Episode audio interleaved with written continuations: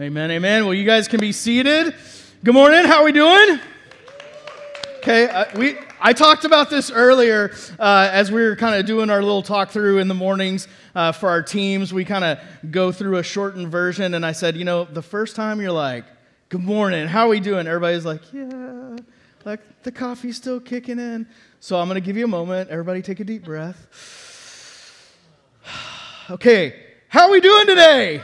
Yeah, that's what I like a little bit more. Uh, my name is Matt. If I haven't met you, uh, I, I have lots of energy. It's just who I am. I hope you like it. If you don't, well, you know, let's get to know each other. It'll be good. But hey, uh, there's a lot of great things going on at NBC, and I'm excited about them. Uh, first off, we have our Christmas service coming up. It's coming fast, and so here's what I want you to do I want you to be ready to come. We're going to have a service in the morning, and it's going to be different from our service at night at 5 p.m.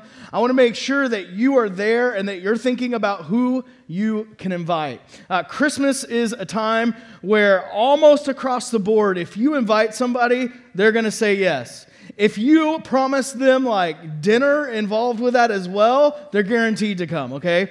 So be thinking about who you can invite. And, and listen, when we talk about this, uh, we talk about inviting people because we want to share the great hope that we have in Christ. It's not about putting, uh, we, we call it butts in seats, okay? It's not about putting butts in seats. It's about people knowing and coming to a relationship with Jesus. And so that's coming up soon. I want to let you know about that and be thinking about who you can invite. Also, uh, I want to let you know I'm going to steal just a tiny bit of uh, DJ's thunder uh, a little bit later. But uh, I talked to some of you guys, you were here and you heard about this. Uh, the church that I came from previously said, Hey, we want to bless Matt and Sarah Lynn as we uh, go and start this new ministry. And so they said, Hey, we want to match a donation.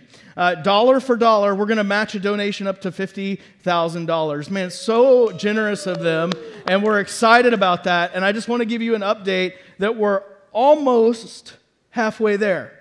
And so we're super excited about that. And I uh, want to just thank you for giving because uh, we want NBC to, to jump forward in a super healthy way.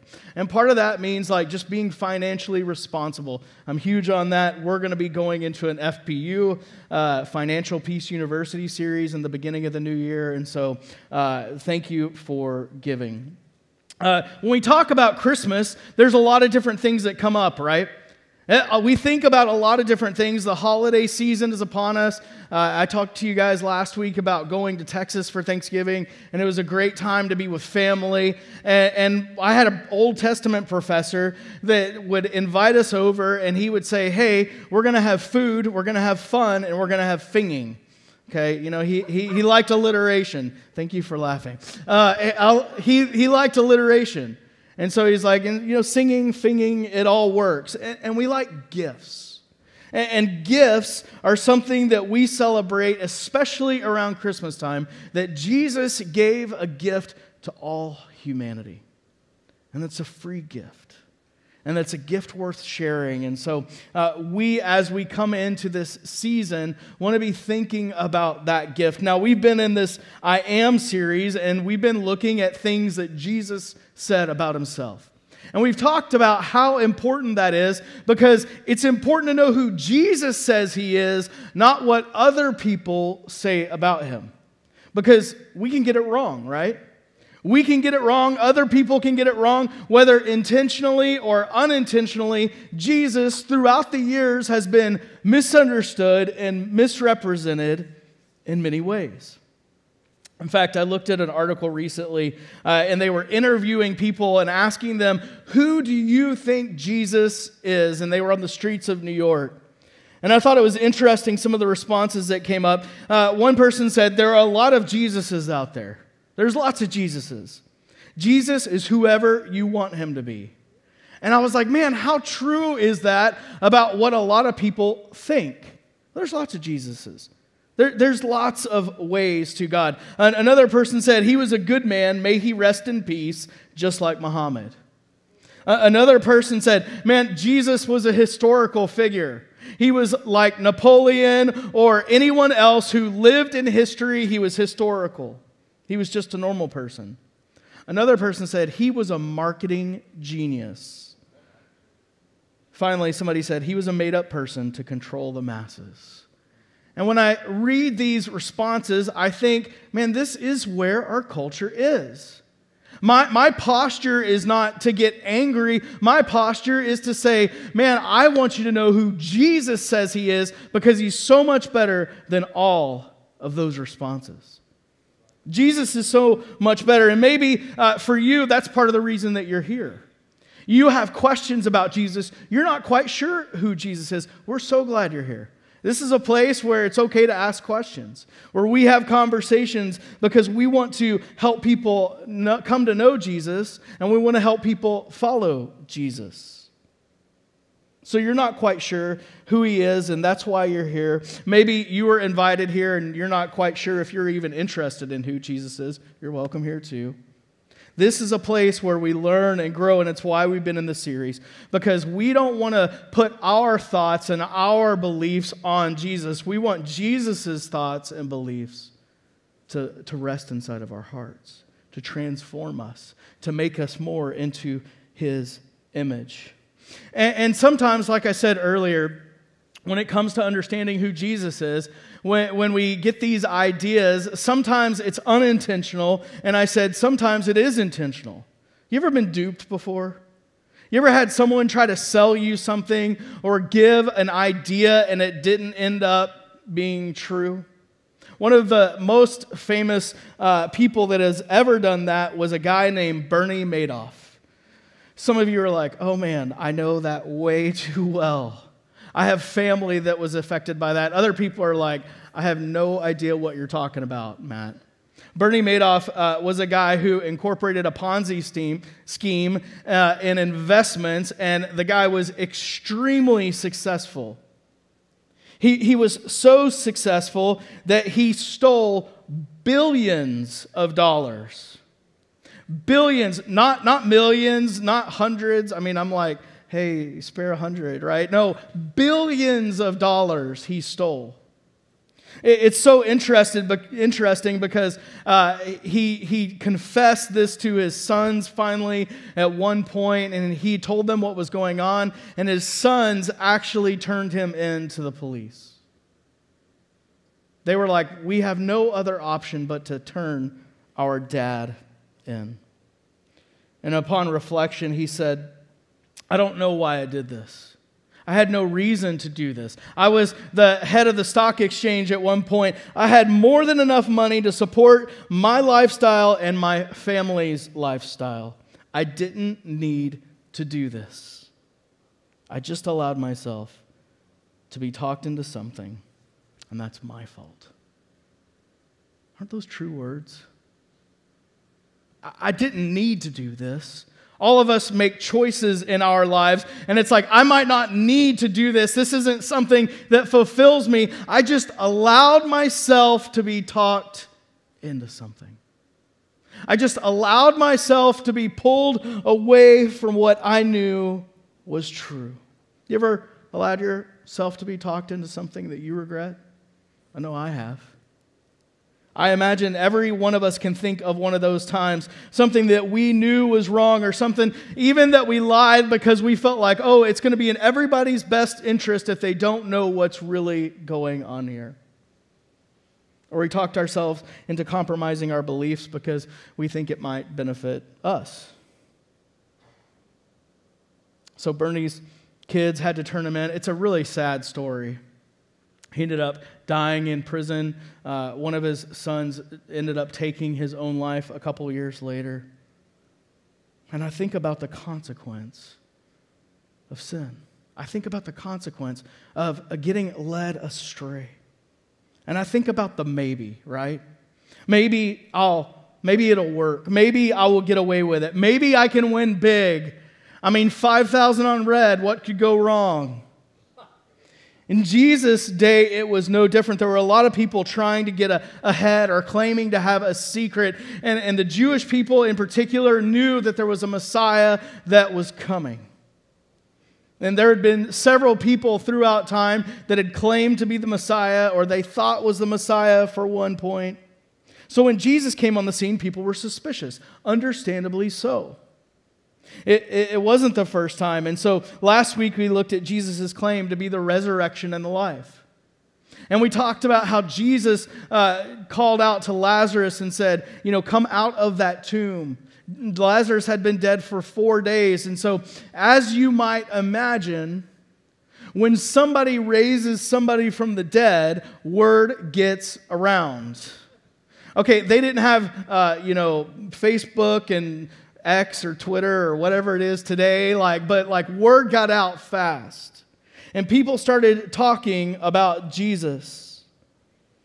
And they started talking about Jesus when he raised Lazarus from the dead. He said, uh, he had these words, and he kind of just led to this idea that it wasn't just about Lazarus having new life but that it was about humanity having new life. Because Jesus was always putting things in his messages and in times when he healed people or times when he would talk to people, and there was always another thread in there. And there was always a thread to all of humanity of why Jesus came and what he came for. Jesus goes into chapter 13. He makes it more personal. He heads to Jerusalem, and people are celebrating him in the streets. I mean, they think this guy is the Messiah. He's healed people, he's forgiven people of their sins. And Lazarus just rose from the grave. And they're like, this is the one. And they kind of misunderstood Jesus' purpose. Because, see, they thought that Jesus was going to come in and take over the Roman government. There was going to be a new establishment of power on earth. And so they are excited. Jesus is coming in, and, and, they're like waving palm branches and, and they're celebrating him. And I just think about what that must have been like for Jesus. Because he knew that they were missing it, he knew that they weren't understanding the real reason that he was there. Jesus talks about going and preparing a place, and it begins to unsettle some of the disciples. Because he's meeting with them and he's like, hey, I'm going to go prepare a place. And all of a sudden they're like, wait, wait, wait, wait, you aren't going anywhere, right? This is how we've been tricked or duped before. And, and, Jesus, surely not, you're not going anywhere. And so they start getting a little uncomfortable. Jesus reassures them in John chapter 14. He says, Do not let your hearts be troubled. You believe in God, believe in me also. He's establishing something really important right here because Jesus is saying, Hey, hey, hey, don't start freaking out. Don't start tripping out. Uh, listen, you believe in God, believe also in me. That happens to us, right? When we get used to the way things are going and suddenly something changes, we're like, what's going on? No, no, no, no, no, no change. I don't want any change. Some of you guys like change. You're crazy. Okay, but like change happens and people start to freak out. Uh, I remember when my son went away to college, he, he goes to, to college in the Netherlands. It's just a tiny little bit of a time difference and a distance. And, and our phones don't work the same way, and we have to use different means of communication. And I remember the time that we couldn't get a hold of him uh, for about six or seven hours. All kinds of things start to go on in your mind, right? You can imagine, right? Maybe some of you have been there with something else. You, you, aren't able to get in touch with somebody or something you think is going wrong, and there's things going on, and you can't get your hands on it and control it. Finally, my son got in touch with us, and he was like, Mom, I was asleep. And I was like, Yeah, I knew that. That's why I told you, honey. It's just not as convinced. But Jesus is right here saying, Listen, you believe in God, also believe in me. Don't start to miss the plot. You know who I am. I've been with you. He then continues, he says, My father's house has many rooms. If that were not so, would I have told you that I'm going there to prepare a place for you? And if I go and prepare a place for you, I'm going to come back and for you to be with me, that you also may be where I am. Now, this is a cause for both excitement and a little bit of distress. Because again, Jesus is saying, I'm going, I'm going to go prepare a place for you. And it's like, wait, Jesus, why can't we just go with you? But he assures them with saying, listen, if I'm going to prepare a place, I'm going to come back so that you can be with me. My Father's house is big enough for all of us, and I'm going to prepare a place for all of us. Don't worry, this isn't trick. This isn't you being duped, but it is an opportunity for you to trust. It is an opportunity for you to put your trust and your hope in me and know that I am who I say I am. He then finishes this section of the verse by saying, You know the place to where I'm going. You ever had somebody say something and they're like, You understand, right? And you just feel like your response should be like, Oh, yeah, I totally understand. But in your mind, you're like, I have no idea what they're talking about. There's countless times where somebody will come to me and they're like, hey matt we, we got this going on and this going on and, and you know about you know the, the scavenger hunt having happening today and i'm like uh-huh sure dj what, what's going on today and, and, I'm supposed to know what's going on, and I have to act like I know what's going on. And this is kind of where the disciples are, because they're like, okay, we've been with Jesus for a long time, and we should probably know the answer, but we're not quite sure. Thomas is like, wait, wait, wait, wait, wait. We don't know where you're going. Uh, how can we possibly know the way to get there? I mean, remember GPS and Waze and Google Maps, it was just not even considered at that part. Even Rand McNally had not been invented, invented yet. Some of you are like, What's Rand McNally? Ask your grandparents, they might know. This is where Jesus drops his next I am statement. It's a big one. Jesus answered, I am the way, the truth, and the life. No one comes to the Father except through me. This is a profound statement that Jesus is making. He says, If you really know me, you will know my Father as well. From now on, you do know him and have seen him. Jesus, right here, is kind of unpacking. He's like, Listen, don't freak out, Thomas. Don't freak out, everyone else. I am the way. I am the truth. I am the life. No one comes to the Father except from except through me. And you know my Father. From now on, you do know him and you have seen him because I am.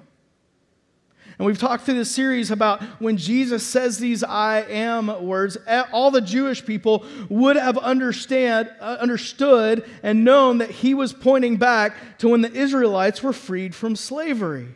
When Moses went before Pharaoh and he says, like, hey, I kind of have a stuttering problem and I kind of don't want to die, who should I say has sent me? And God says, You tell them that I am has sent you.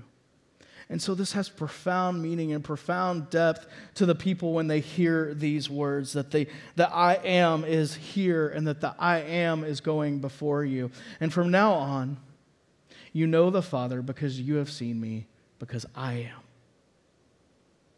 Maybe you've heard that before, but you don't totally understand it. I'm the way. We follow Jesus to get to the Father. We follow Jesus. He is our GPS coordinates. I am the way. I want to follow in God's way, and I know that He can be trusted. We know He can be trusted because He is the truth. He's the truth. He is who He says He is one of the things that I, I, say, and I picked it up from somebody else uh, along the way, and you know, you forget who uh, came up with it first. But following Jesus will make your life better, and it will make you better at life. And I've found that to be so true in my life. That I've as I've followed His way, my life gets so much better free from sin, free from having to cover up things, free from lying, free from making decisions I wish I didn't have to. He is the way that we can have peace in following Him, that He is the truth, that we can trust Him, and that He is the life. If you want to find fulfillment, if you want to find completion in what is missing, Jesus is the life. Not only for this life, but for the life to come. In all of these I am statements, Jesus is making it clear that He is the way, the truth, and the life. And if we want to get to Father, if we want to get to know God, it is through Him. It's why C.S. Lewis makes a profound statement and observation about Jesus' claims and how we're tempted to react at times. Uh, if you haven't read a lot of C.S. Lewis, that's fine. Uh, you'll get to hear a lot throughout, hopefully, the years with me. I love C.S. Lewis. I love the writings of C.S. Lewis. He was such a great thinker, and he did way more than The Lion, the Witch, and the Wardrobe. But there's profound statements within those books, an allegory that gives us the heart an idea of who Jesus was. But he wrote a book called Mere Christianity. And he says in one section uh, about how we sometimes want to react to Jesus. About, well, you know, Jesus was okay. We talked about those statements earlier about what people thought about him. He's another great teacher like Muhammad May he rest in peace, right? And C.S. Lewis says right here listen, you are getting it all wrong if that is how you're framing your belief in Jesus. He says, I'm trying here to prevent anyone saying the really foolish thing that people often say about him. I'm ready to accept him as a great moral teacher, but I don't accept his claim to be God. This is the thing that we must not say. A man who was merely a man and said the sort of things that Jesus said would not be a great moral teacher. I'm going to pause right there and stop reading behind me. I'm watching you. He's saying, listen, Jesus didn't leave that as an option. If Jesus had said the things that Jesus said, he would not be a great moral teacher. C.S. Lewis continues, he says, he would either be a lunatic on the level of the man who says he is a poached egg, like you're crazy if you've said those things and you can't back them up, or else he would be the devil of hell. You must make your choice. Either this man was and is the Son of God, or he is a madman or something worse. C.S. Lewis uh, was an atheist, argued against Christianity for years. And he wrestled with who Jesus was. And so, as he says these words and as he uh, wrote this book, Mere Christianity, he, he has come to wrestle with this and make the decision that Jesus didn't leave these as options. You're not a good moral teacher if you say some of the things that Jesus said, but you don't back them up with your life you're, you're either crazy, like you've lost the plot, or, or, or you're a devil of hell, or he's Lord. As C.S. Lewis continues, he says, You can shut him up for a fool, you can spit at him and kill him as a demon, or you can fall at his feet and call him Lord and God. But let us not come with any patronizing nonsense about him being a great human teacher. He's like, listen, the claims of Jesus are all in commitments. It's not halfway, it's not partial. Either he is who he says he is, or he's a great deceiver. Let us not come with any patronizing nonsense about him being a great human teacher. He has not left that open to us, he did not intend to.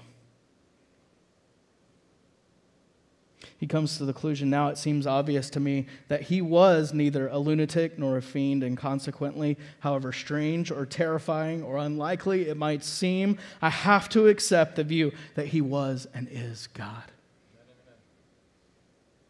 As he wrestled with the claims of Jesus as he wrestled with the statements and the life that Jesus lived. He said, Man, listen, however strange or terrifying or unlikely or how fearful I am to put my life in subservience to Jesus, I have to because he is Lord and he left me no other option in my understanding of him as he says I am.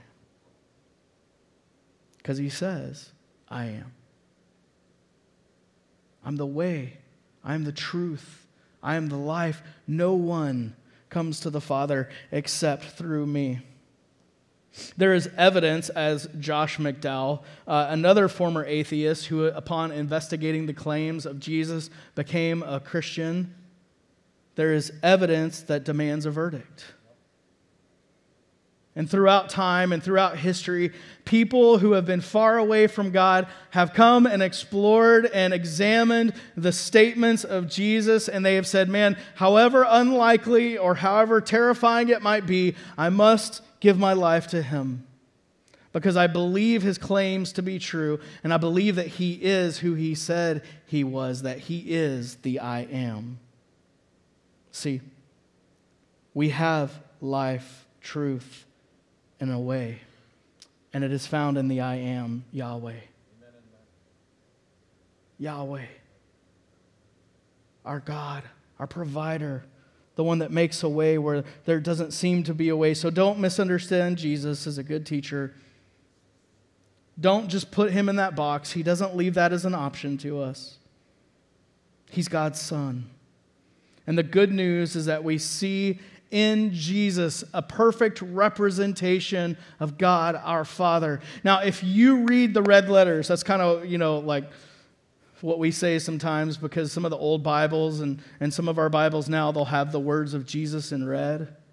As we read the statements of Jesus and who he was and how he went about his life when he was on earth, we find a compassionate and loving God so when he says, From now on, when you've seen me, you've seen the Father, this is really good news. And that's why this I am statement is so profound. We have a clear, true north. It isn't a puzzle or a maze to be figured out. Jesus says, I'm the way and the truth and the life. You want to find the Father? Follow me. You know, want to know Jesus' heart for humanity? Follow me. Read my words, see how I interacted with people. I am the perfect representation of God. By the way, I love you so much that I'm going to take on the sin of the world so that there might be a bridge. And that is called good news. And that is great news because all have sinned and fallen short of the glory of God. Good grief. Like, I drive down here uh, for, the, for the weekend, and, and I just am reminded of how short I fall every day, right? Somebody cuts in front of you. I had a guy come across like four lanes of traffic and like almost hit me as I'm getting off onto another exit. And like, I would love to say, I was like, oh, bless you. There were maybe, I didn't make hand gestures, but like I was tempted to make hand gestures. I, I okay, like I, mm, this is one of my things. Okay, like I, all, people of California, the far left lane is the. Come on! I'm like coming up behind somebody and they won't move over. And I don't care that it was a Tesla, but it was a Tesla and Tesla people are just, I'm just kidding. I love Teslas. But I'm like sitting there. I didn't do anything, but I finally like, I was like, okay, I'm passing this guy. I pass him and I cut around and there's a car in front of me in the right hand lane, which is not the fast lane. And I pull in front of this guy and he starts flashing his lights at me.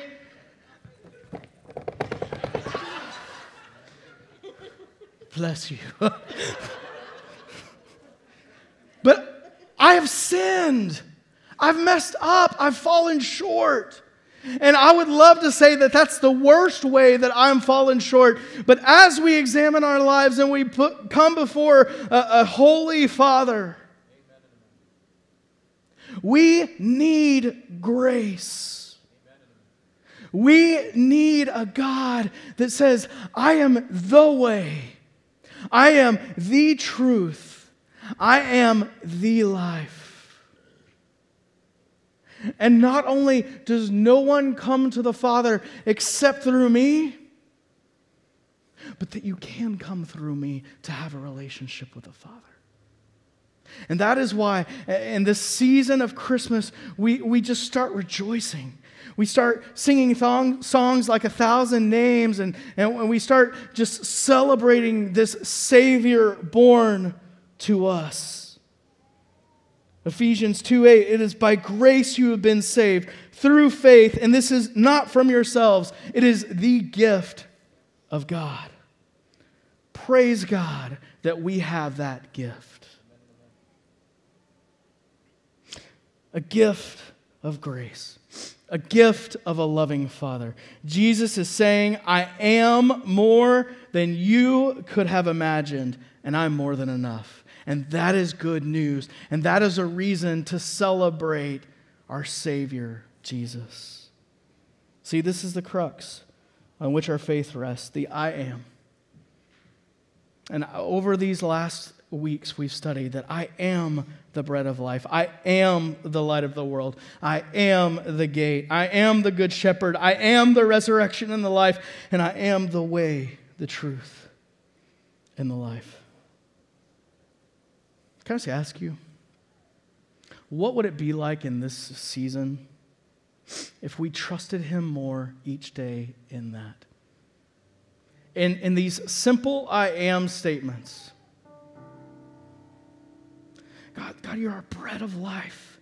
You feed us, you sustain us. God, you are the light of the world. The people walking in darkness have seen a great light. You are the gate. You protect our coming in and our going out. You are the good shepherd. You lay your life down for the sheep. You are the resurrection and the life. You take dead things and you bring them back to life. You rescue us from our sin. You rescue us from us falling short over and over again. And you're the way.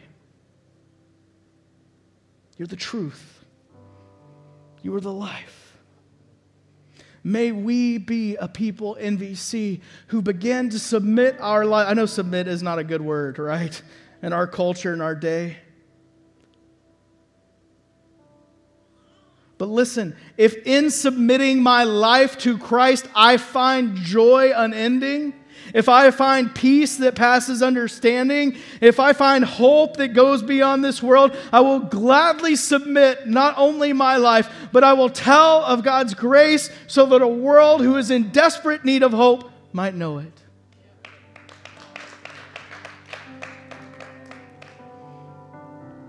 Let's be a people who so know that at the core of our beings. See, here's what's beautiful. If you know it at the core of who you are, if in following Christ you, you come to know that completely, it, it's not hard to go and tell people about it. Amen? It is something that overflows out of our lives. Guys, I have discovered life and peace that is beyond anything that I have ever imagined, and I can't help but tell people about it. I can't help but share of His grace. Uh, you shouldn't only come to our Christmas service, you should come to every service because in knowing Christ, I have been set free. Let's be a people who know that great love of the Father in our hearts. So much so that we overflow it into everybody that we encounter.